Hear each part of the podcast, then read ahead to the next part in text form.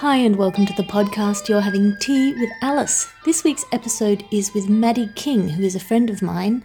She's a 19 year old commerce student who's just come out of the end of her chemotherapy. She was diagnosed with cancer. It's a very young thing. We speak about that and about the fact that the world that she was looking forward to coming back into at the end of her chemotherapy which she began five months ago, the world has changed a lot. So we do talk about the virus if you do not want to hear about that, if that's not a subject that you, if it's a subject that you're kind of overwhelmed with hearing about, this might not be the episode for you, but I think it's very interesting. We talk about business and the arts and the ways in which those interact. We're coming from very different world views on that. I wrestle with sort of uh, the the arts and and business and my feelings about treating the arts as a business and she's coming from a very different perspective i think is really interesting. Towards the end of the episode i'm not sure if i articulate myself particularly well but that's part of what this podcast is about. It's about wrestling with ideas and talking about things that we find difficult and showing ways in which we can talk about things that are difficult for us or difficult in general. So I, I, hope you enjoyed listening to it. I really enjoyed having this conversation. We had it over Zoom because we're both in quarantine uh, for different reasons. I've just come back from Australia, uh, from the UK to Australia, and she is in uh, quarantine because she has no immune system at the moment. She is a high risk category. If you are a subscriber to Amazon Prime, my show Savage comes out on the 17th of April. Uh, so I'll be having a watching party with that every night. I'm doing an Instagram live every night 9:30 p.m. Sydney time, which is 11:30 a.m. UK time, and my show The Last Post is coming out. My my podcast is coming out every day. The Last Post, a, a satirical news comedy set in an alternate dimension. Daily satirical news comedy set in an alternate dimension. So there's plenty of stuff of mine out there and oh my goodness, I cannot thank the people on who have been subscribing to the Patreon enough. I was not expecting this with the world becoming very uncertain to have such a surge of support there has been mind blowing for me. Really, truly, I I often say, um, as a matter of principle, that the arts is not a luxury. It's not the last thing on, first thing off in a hierarchy of what people uh, need. I talk about my, I, I have this story, it's a, tr- a true story, and I use it, um, or I, refer to it regularly of my grandmother in the war hiding in a cellar with her friends, and they would put on little plays for each other. I think, you know, the arts is an incredible um, thing and, and comedy particularly the way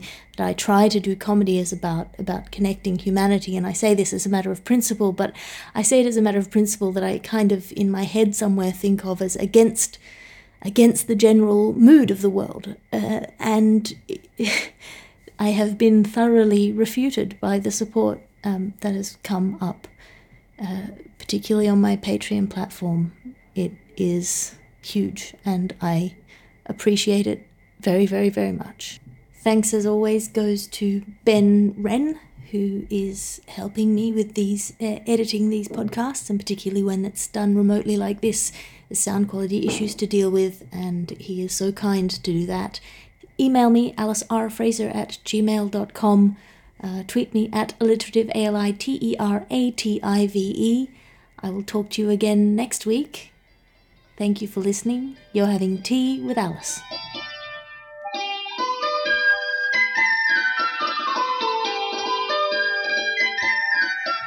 Hello. Hello. Hello. Perfect.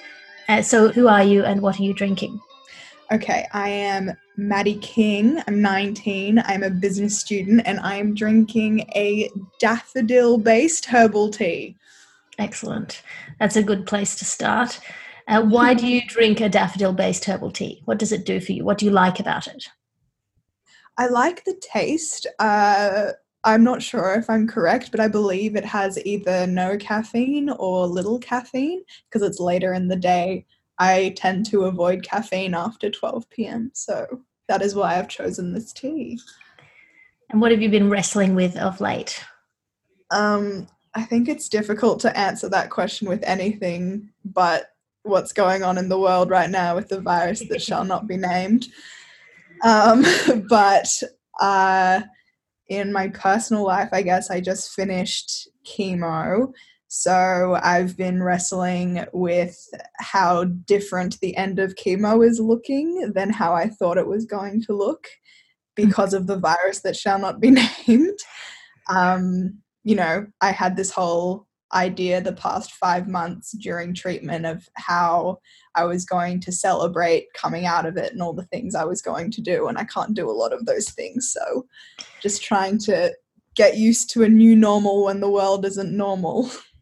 Yeah, that's a that's a hard thing. Often what you if you can see the end of a road somewhere, like if you can see the end of a hard road, you reassure yourself that with all the exciting things that you want to do once that's over, once it's finished and you have your freedom. But to have the world kind of change under your feet right at the end of that road is yeah. feels a bit unfair. Definitely does. Um, and I think also because I'm in the immunocompromised population who would be in the critical care if I did get the coronavirus, it's kind of that added anxiety of having to be extra, extra careful. And um, you have to isolate during chemo treatment anyway to avoid crowded areas and not as extreme as what everyone's doing now, but you do have to do that to a certain extent. And it was like coming out of a certain type of isolation and then going straight back into one. Yeah, that's a that's a hard thing. You would then sort of, I guess, be a little bit ahead of people in the coping mechanism of kind of going stir crazy in your little box of a house. Yeah, for sure. But I think um, it's definitely the little things because I didn't leave my house that much during treatment. But when I did, it was to just do little things like go and get a coffee or do a yoga class. And like, I didn't expect that not having even just those two little things, like how much it impacts you mentally with just getting through every day. Like it's difficult to find things to look forward to. And um, my last chemo, I was supposed to go there with a bunch of friends, and I didn't get to do that. And so the whole thing felt quite anticlimactic. yeah, well, it sounds sort of, you know, in the face of, you know, important medical realities, you shouldn't be mm-hmm. worrying about little things like that. But it is little things like that that. Yeah make life worth living. I'm in uh, full quarantine at the moment and f- not not allowed to go for walks, and I'm on my own here. And it's the combination, I think, for me of obviously this is a, sh- a shorter span, but uh, not having physical contact with other people, no hugs, mm. and no outside. Like I could handle being yeah. inside if I had humans around me, and if I yeah. didn't have people, then I could go for walks. I could probably handle being alone. Yeah. But neither of those things is yeah. quite uh, and again like i don't want to exaggerate the impact that it's having on me. It's very manageable but it is a stress. Yeah. No i totally understand and i think it's also um like letting yourself feel upset about that without i guess categorizing how bad your suffering is compared to someone else because i think in my position, a lot of people would look at like a cancer patient, for example, and be like, oh, I can't complain because I'm not in that situation. And then I am in that situation. But I also have a lot of friends who have it way worse than me, who are in the middle of treatment or who have just been diagnosed. And it's quite difficult to like let yourself feel stressed and feel anxious about what's happening and at the same time try and have empathy for other people. I think I would say that's another thing I'm kind of struggling with is like feeling grateful for things and also letting myself feel upset about things because I know so many people that have it a lot worse than I do.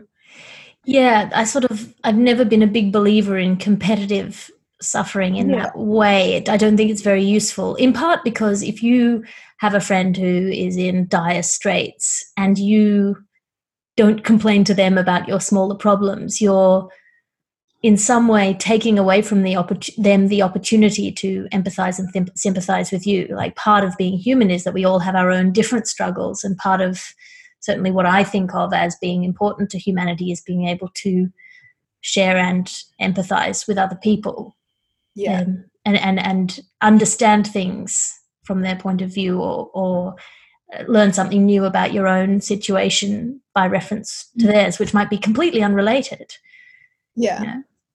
Mm. yeah. Um, yeah, no, that's a good point. Competitive suffering. I've never heard it like that's a you, good. You know sense. what I mean, right? Suffering. Yeah, no, totally. I've never put it into words before, but I've like I think throughout the whole experience I've kind of grappled with that like am I I guess it's a weird question to ask, but am I suffering enough almost because I you know yeah. while treatment treatment wasn't nice but i definitely had it easier than i've seen a lot of people go through the same treatment. And so you do kind of question like have i gotten off too lightly? I don't know if that sounds really weird no i understand it but it is that thing of your sprained ankle doesn't hurt any less for the knowledge that someone else has a broken leg or a missing leg. Yeah. It's still a, yeah. a valid pain. It's sort of when it takes the next step to in the context of the suffering of the people around you, then how many resources can you demand? I think that's only yeah. that's the only point at which it becomes yeah. sort of uh, hierarchical. Yeah. And I think it's also been interesting to observe how the whole situation has such a trickle down effect in the hospital systems. Like, um, for example, they shut down the entire fertility unit because IVF procedures and things aren't seen as essential medical procedures. And so, patients that are diagnosed now, if you wanted the opportunity to preserve your eggs, which I luckily got because I was diagnosed before all of this happened, um, you wouldn't get that now. And I have a small window of opportunity coming up in a few months where I wanted to do a second IVF cycle so that if I wanted to freeze more eggs to increase my chances of pregnancy later in life, um, I would have the opportunity to do that before my ovaries would potentially shut down forever. And we don't know if that will definitely happen, but there's a window of a couple of months where you can do it. And I guess I'm kind of worried about if this goes on for a long time, if I will be able to do that. And that's just something that I didn't think would be affected, but it is. That's a really interesting thing as well, though, because you're 19, you're very young. That is not normally the age at which uh, young women need to think about their fertility. Exactly. Yeah. Most, most, women don't even start considering it as anything other than a potential negative impact on their life being fertile until yeah, they're exactly. these days in their late 20s, uh, maybe yeah. 30s. Was that a big shift for you? Um, I it was interesting for me. So I've always been a person that has known that I wanted kids and it's been something that I had discussed with my mum for a really long time that I was always someone that wanted to have kids. And so for me when I was diagnosed and because I had a lot of time to research what happens with chemo and things that you need to think about before I was actually diagnosed because my diagnosis took a long time. Um, I knew that that was something that I had to think about. But I know that for a lot of people my age, it isn't something that you think about. So it was a really obvious choice for me to do that, and upsetting for me to find out that because my chemo was so intense that it would potentially put me into menopause at 20 um, so it like it wasn't so much of a shock because i had researched it but um, it was definitely upsetting. Um definitely going through the process was really confronting i think. Um to actually like you have to do these self injections every day for I think about a week, and then they do regular um, blood tests to check your hormone levels to time when they actually take it out. And I think that like actually going through that process and like checking yourself and being like, what the heck, everyone around me in this waiting room is in their 20s and 30s, and I'm this 19 year old sitting there. And then everyone is always asking you, like, oh, are you trying to get pregnant? And you have to be like, no, I've got cancer. like, that was a bit of an awkward conversation to have.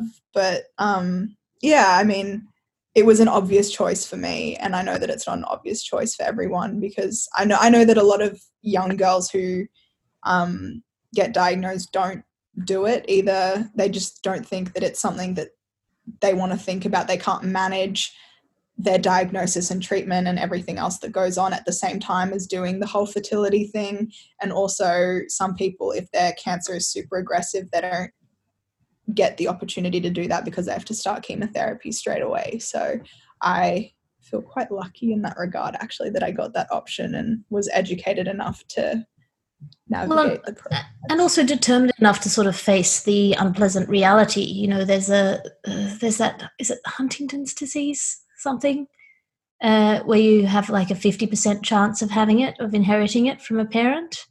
Uh, there's and a few conditions like that. Yeah, most people don't test for it because they can't mm. bring themselves to live in that world. Uh, yeah. They would rather just live their life as though they were not going to get sick.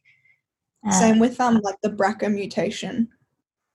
Um which is I think it makes you more prone and I think it is the same thing like a 50% chance of inheriting it and you can inherit it from either side of your family. So like if your grandmother had it it can be passed down through your dad um, and that puts you at risk for certain types of breast cancer and ovarian cancer I think.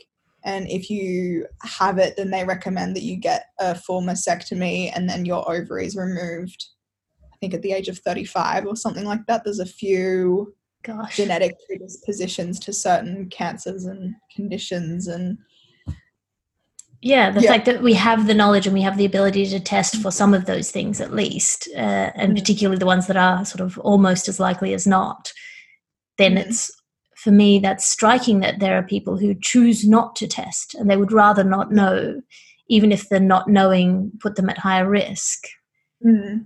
i think alzheimer's is like that as well isn't it certain uh, types? Yeah, I think certain types. He- well, sort of all sorts of heritable conditions, and I don't know yeah. because on one hand, if I would get like a, a test result uh, from school, I'll always mm. like take a minute before I look at it, sort of work myself mm. up, and you know, I'm. Yeah. But I don't think that I would ever want to not know. I think it would depend on if there was something that you could actively do about it or not. Mm think in the case of Alzheimer's, because there's no cure for it and you just kind of have to manage it. Maybe in a situation like that, I wouldn't want to know because me knowing wouldn't make a difference to the outcome. But if it was something like the BRCA mutation, where if you have it and you can do something present preventative like the mastectomy or getting your ovaries removed to um, like do something with that information that would make you feel better about it, then I would want to know. Yeah, I think even if I couldn't do anything about it, I'd want to know if only so that I could plan things. You know, start leaving post-it notes around the house or something. That's true. Oh yeah. I think that's partly my own sort of setup. Is I like to uh, have a sense of of control, even over things that I know that I can't control. So mm-hmm. doing something, uh, and I talk about this with my comedy, particularly with Savage, doing something uh, about something. I mean, like on the periphery around something that mm-hmm. you can't do anything about in like a direct, real way, makes me feel more um, competent to deal with it. Yeah. So for me, doing a show that didn't affect my mum's illness, but that was about my mum's yeah. illness, made me feel like there was something I could do yeah. That makes sense. Maybe it's rearranging the deck chairs on the Titanic. and I guess that's well that's really relevant to what's going on now too is it's such an uncontrollable and unknown situation and none of us can control the outcome like we don't know how high the numbers are going to go we don't know how long it's going to go on for but you know almost in staying home and doing our little self care practices, whatever they may be and how trivial they may seem, it is a way for all of us to control an uncontrollable situation in a way. Yeah, absolutely. And I, again, when it comes to like the competition of of suffering, like this is, it could be worse. it yeah. could be so much worse. This is the, a terrible, terrible disease, but like the numbers are better than they could be. Yeah. I mean, there's a meme circulating where it was saying your grandparents were called to go to war, you're getting called to sit on the couch. Like, small price to pay to save the world.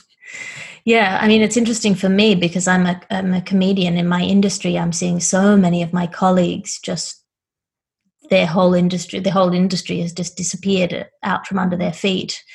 And I'd sort of spent the first two months of this year kicking myself for not doing enough live gigs because I'd fallen behind because my podcast work was covering the bills and was so absorbing. I'm doing this daily podcast and it takes a lot of writing to do it. And all of a sudden, I've gone from thinking, oh, I'm so deeply underprepared for Melbourne, I'm going to be really, um, I'm going to look really foolish in front of all my colleagues who have been preparing their shows for months. And, you know, I'll be playing catch up and I don't like that feeling to all of a sudden, oh, I'm glad I didn't waste my time on that.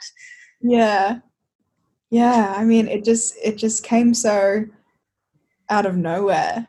I feel yeah, like the escalation was just so crazy fast. And and it's something that uh, I was talking to with one of my uh, talking about with one of my Patreon subscribers who's who works for the NHS uh, in England, mm. and he was saying it's like watching the response to climate change in fast motion. That's that, true we're very bad at understanding exponential curves. So we sort of yeah. think, oh, well, it won't be a big issue for another week or another two weeks. And so why should we change our behavior now? Yeah. And what's in it for me to change my behavior now? I'll wait till everyone changes their behavior. I'll wait till the government puts down regulations or I'll wait till yeah. I'm banned before I take action but seeing that happen like puts the response to climate change in a kind of a, an odd perspective because those are the kind of curves that you're looking at with climate change. Yeah. Yeah. I mean i think there was another thing that i read where like you know everyone is listening to the scientists now about wash your hands and do whatever. And then when it comes to climate change everyone is kind of disputing like oh is that really true? Like are they real? Like are those numbers real or whatever? And it's like you know it never was about whether the science was real or not. It was always about what directly affects you and what doesn't. And this is something that is immediate. And i mean even in australia like we had the benefit of watching it happen to China, to Italy, to the UK, and the rest of Europe and the US now. And we know what's going to happen in two weeks. And yet our government still let a bloody cruise ship dock the other week, which is now responsible for the huge spike in New South Wales. And we're still not on a super strict lockdown because it's not that bad yet. And I just really wonder how you can watch it happen to so many other countries and have so many other cases and still not be drastic. Like it just doesn't make any sense to me. It's but. a gambling urge because statistically your likelihood of getting it is high, but statistically your likelihood of ha- being very badly affected by it is low. People are very mm-hmm. hard, uh, very bad. They think, oh, well, it'll be unpleasant, but I'll be fine. Mm. But it is, you know, it's when you get to that hospitalization stage. So how we don't we don't really know how many cases are reported. Maybe a lot of mild cases yeah. are going underreported, so the death rates are exaggerated comparatively. But like, yeah. if you get it badly enough, like, is it twenty percent of people end up needing respirators? I'm not sure what the statistic on that is, but I think like the overriding uh, determinant of whether you will need a respirator or not is like the age and underlying conditions. But um, I guess to me, it's kind of you don't know if you're going to be the outlier who is the young, healthy person that does get into a critical condition because there's so many of them coming out now. People who are in their 20s, 30s, and 40s who are still getting excruciatingly sick, and they're not just okay and they're not just recovering. Yeah, really and then easy. that's Russian roulette numbers. Once there are not enough respirators to go around, are exactly. you really willing to be spinning that barrel? Yeah. Scary. It's it is it is scary. I mean, it's not it's one of those things that is not necessarily worth dwelling on. You can kind of only do what you can do. Exactly. But it's hard. It's hard to only be able to do a limited amount of stuff. Mm. Like yeah not and hugging your loved ones is not what you're meant exactly. to do in a crisis. I just wonder, especially like what the economy and what all the industries are going to look like when we come out of this on the other side as well because you know this economic impact is kind of unprecedented as is the situation and so you know we have this global reliance on china which i guess we can't really have after this if we really want to learn a lesson from it. And so what are all the countries going to do? How are imports and exports going to change? Like i'm really interested to see how all the superpowers kind of respond. Yeah, and then also, you know, when you hear people talking about the economy in scornful terms, saying, oh, the economy is nothing compared to human life, mm. that's true, except insofar as the, the economy is human life. You know, the, yeah. there are very good numbers on what happens when uh, people are suffering with unemployment, if they're at home anxious, worried about where their next meal is coming from. There are really measurable bad health impacts from that. Yeah so I don't, you know, I don't know what that will lead us to, whether it means people will kind of break bad habits or reconsider sort of the trend towards narcissistic individualism that's been happening within capitalism and mm-hmm. or not, whether it'll kind of gear that up and it'll be kind of a dog eat dog situation. Yeah. I mean, I have always Mm, actually no not have always but like this situation has kind of made me think about how like it's so important to like have self sustainability within a country in the event that this happens but then also how great globalism is in that we can have this relationship with other countries and be able to be international people and how do you balance the two in an event like this? And i don't really have an answer for that. No no it's it's it was shocking to me. I was brought up in the age of globalization being the big thing it was shocking to me to see these nationalist movements rising up sort of as a counterpoint to globalization. Mm-hmm. i wonder whether they'll be uh, fueled by this disease or not. Yeah and i think it's it's kind of with all politics. I mean, I would say I'm not a very political person and I sit right in the middle. Like, my brothers are definitely more towards the left, my mom is more towards the right. And because I have those conflicting perspectives all the time, I've always struggled with like where I sit. And I think it does depend on the topic. Sometimes I think, oh, maybe I am more towards the left, or maybe I am more towards the right. And then it changes the next day. And I've never been able to define what that is. And then this has just made it even more confusing because both sides are trying to argue their point on specific topics in a certain way that I don't have enough information to understand. And I always see, like, when someone presents me with a point, I'm like, that makes a lot of sense and I agree with you. And then the other side presents a point. I'm like, damn it, that also makes a lot of sense. And I also agree with you. And so yeah, one of the things I learned, I did mediation when I was at law school. It was one of my electives. And one of the lessons that I retained from that uh, course was if you're mediating a dispute, look at interests rather than positions. Mm. So in this instance, I think both people on the right and people on the left. Let's exclude people who are just malicious and horrible. Uh, the interest, the underlying interest, is in protecting their families and yeah. looking after the people they love. And and that if you kind of when you find these like so many really aggressive, combative arguments, it's often that they're looking at each other's positions rather than in the underlying interest. Yeah, that's a good way of looking at it. Because I found that in, I was brought up in a family which was always very political, and political discussions were very common around the dinner table. But I think as you get older and you start to actually understand politics, and it's not just something that you can discard to the side anymore, I found it's one of the main areas of discussion where people really don't budge and it's so difficult to have an open conversation with people about it. I feel like if you're really stuck in your position, you won't even listen to what the other side has to say it all, which I find quite upsetting. yeah because it because it it comes down to identity rather than Yeah. anything sort of rational or even you know it's it's a feeling even rather than a belief often Mm. when you come down to it political affiliation just comes down to a gut feeling about who your allies are Yeah. and you can sort of construct an argument out of whole cloth you know it's what was the last thing you really changed your mind on not necessarily politically but just Hmm. I have to think about for a second. it's- it's allowed to think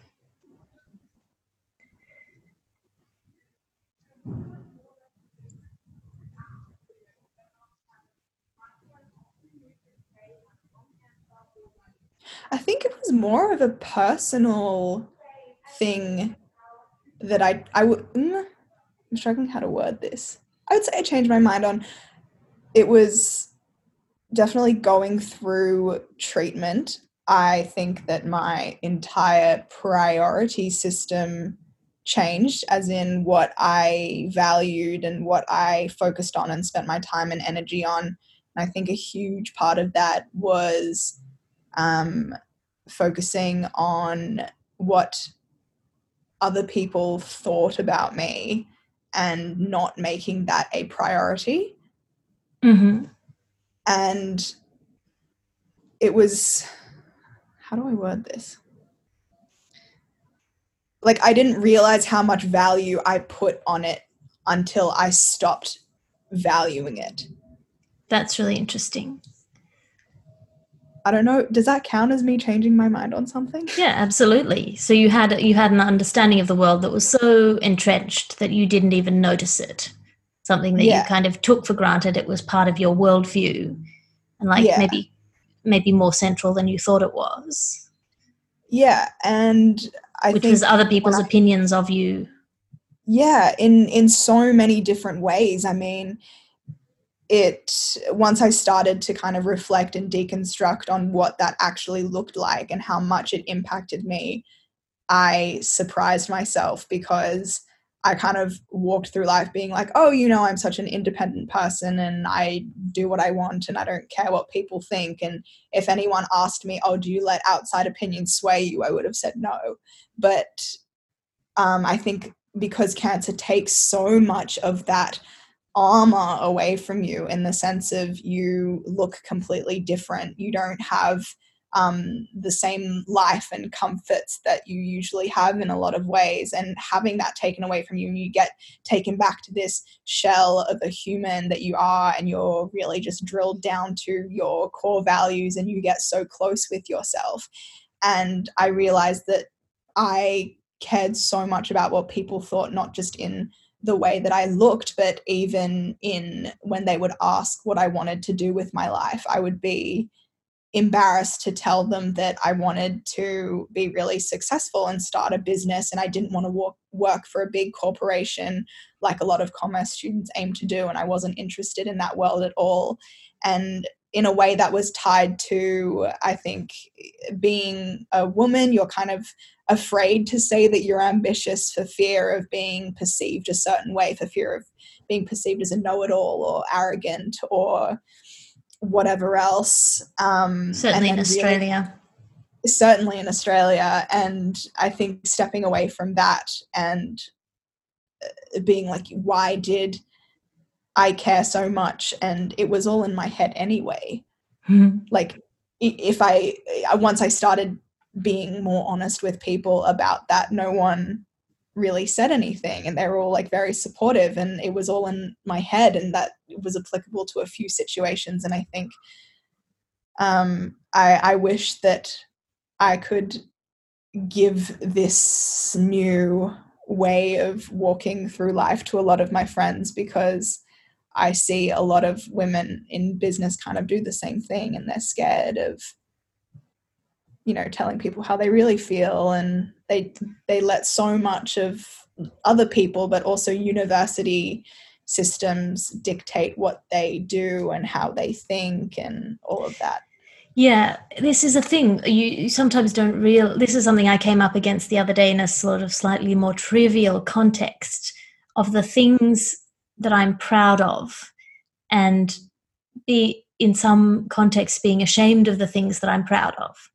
So mm. I'm really proud that I've built up my podcasts and a sort of a very eclectic audience of weirdos around the world who like what I do. And I've built that up with the Patreon and with the last post and with an enormous amount of work. And I haven't ever gone through really the traditional gatekeepers of comedy. I haven't been passed mm-hmm. by the big clubs. I haven't, I've always kind of come in from the side by mm-hmm. having built my own thing. And then uh, my friend Sami Shah said to me on, we were messaging back and forth. Uh, he said, Oh, when I heard about this crisis, I thought this Alice will make this work for her and her audience. And my immediate response was to be slightly offended Mm. Because, in the context of the comedy community and the arts community, if somebody tells you you're a good businesswoman or a good business person, there is an implicit idea that maybe you're not that good an artist. Right. And it wasn't until he said that and I realized that I was offended at it that I realized I am kind of embarrassed to be proud of what I've built. Yeah. It's so because, interesting. Yeah, it's I come a, from a world where we would have like admired that so much in the yeah. been able to build like an audience build an audience yeah but there's yeah in in in comedy you sort of you want the audience to come to you almost despite your best efforts the comedians that comedians admire are the sort of the true artists which is to say that they can't ah. do anything but the art they're almost completely incompetent in life and success is in the arts relatively often seen as a sort of a, a failing, selling out, or being too uh, commercial, or whatever it is. It's a it's a very weird dynamic. I actually had a chat. I mean, in a sort of similar way, but um, I used to be a dancer and a lot of my friends are in full time dance. And I had a chat to one of them who recently stopped dancing and she's now become a personal trainer. And she was saying that a lot of dancers kind of carry this air of being better than other people. Like, I'm an artist, and so I can't work because you know I, I can't take a bar job or i can't do this thing on the side because I'm a full time dancer. Like my art is everything, and like I have to dedicate all of my time to this art because I'm an artist, and they refuse to depart from that. And I just wonder in this modern society, and especially in Sydney, where it's so expensive to exist, how long you can act like that before you do have to get a business sense just to get food on the table. Yeah, yeah, and it's it's also odd because my my success has been built by not catering to the mainstream. Like I deliberately made that choice when I quit being a lawyer, not to do things for other people, not to do the things yeah. that I was interested in. And so the people who like what I do, who I, I've kind of gathered around me over these years, who like my work, I know that they like my work. I've not tricked them. Yeah. I've not I've not lured them. I've not struck a cool yeah. deal. I've not given them a 50% off bargain to make them sign up to my mailing list. Like they're actually I'm so proud to have made a connection with so many people yeah. around the world and fascinating people that I get to talk to on Patreon who have, you know, a sheet metal worker in Minnesota as a lady in the rural, you know, like just so many yeah. different people eh, and I get to engage with them because of work I've done. And I'm so proud of yeah. it. And yet, when Sami Shah was like, oh, Alice will be fine, I was like, how dare you? yeah. That is interesting. It's, so, it's so, yeah. I mean, I guess what you just described is essentially the beginnings of a business is like finding your niche, finding your true customers that really see value in what you're offering. And I guess in business, that would be a product or service. And in a way, it's like you would be the product and like your what you're delivering is a product as well, I guess. And then like, you know, Patreon as a service, I guess. And so you've literally done exactly what we're taught to do and so it's it's almost weird for me to hear someone not be proud of that because from a business perspective, you you've done really well. it's very hard in in in the arts and particularly in comedy because you are you are the job. It's very hard yeah. to be a workaholic without being a narcissist. Mm. If you're focusing on on yourself. But for me the comedy I guess is always always when I say secondary that's going to sound like it doesn't matter. For me the comedy is a, about cultivating humanity. Mm so for me that's that's the purpose of everything that i do my tea with alice podcast which is as you may have noticed not that funny uh, or the last post which is just absolutely fucking ridiculous or my stand-up shows all of them the core of that is not so much the art as what the art does which is makes people conscious of their own humanity and aware of other people's humanity and and sort of nurtures that part of us that is humane mm. empathetic or or connected or all, all, of that starts to drift into really wishy-washy hippie words which i feel mm-hmm. uncomfortable with as well. So yeah it's I, i'm i'm very div- i'm a very divided person maddie. But this isn't uh, about me. We should uh, wrap this up relatively soon. What would you like from this? Would you like people to find you online? Would you like people to remember your name for the future? Um, the best place, I think the place that I interact with most is probably my Instagram. That's kind of where I've written the most about my experiences and what I keep the most updated. That's fair. So and what, if you had any advice for the people who are listening, just one piece of advice, if they could turn their minds to something for the next few hours or few days, what would that be? I think it would just be and this is you know this pandemic is a good time to do it is just really honing in on what matters. And i think if you are blessed to be healthy and to have a functioning body to just really sit and appreciate how much of a blessing that is because when that is taken away and when you are faced with your mortality, you would do anything to get that back. And so, as horrible as the world is right now, if you have your health, then that is more than you will ever need. Brilliant. Thank you so much for having tea with me. Thank you.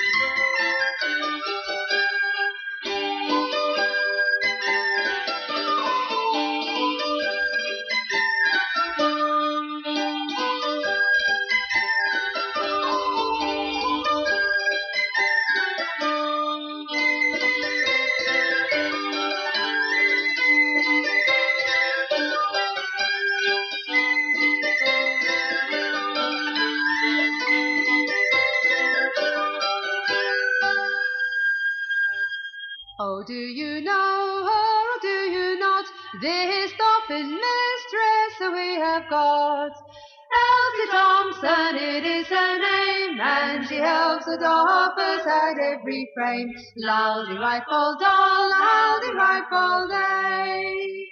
On Monday morning when she comes in, she hangs her coat on the highest pin turns around for to view her frames, crying, damn you doffers, cry up your ends, loudy rifle doll, oh, loudy rifle day. Eh.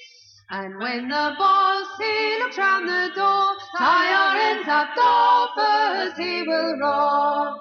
We'll tie our ends up, we surely do, for Elsie Thompson, but not for you. Laldy rifle doll, laldy rifle day. Oh, Elsie Thompson is going away. Is it tomorrow or yet today? We'll tie our ends up and leave our frames and wait for Elsie to return again. Laldy rifle doll, laldy rifle day.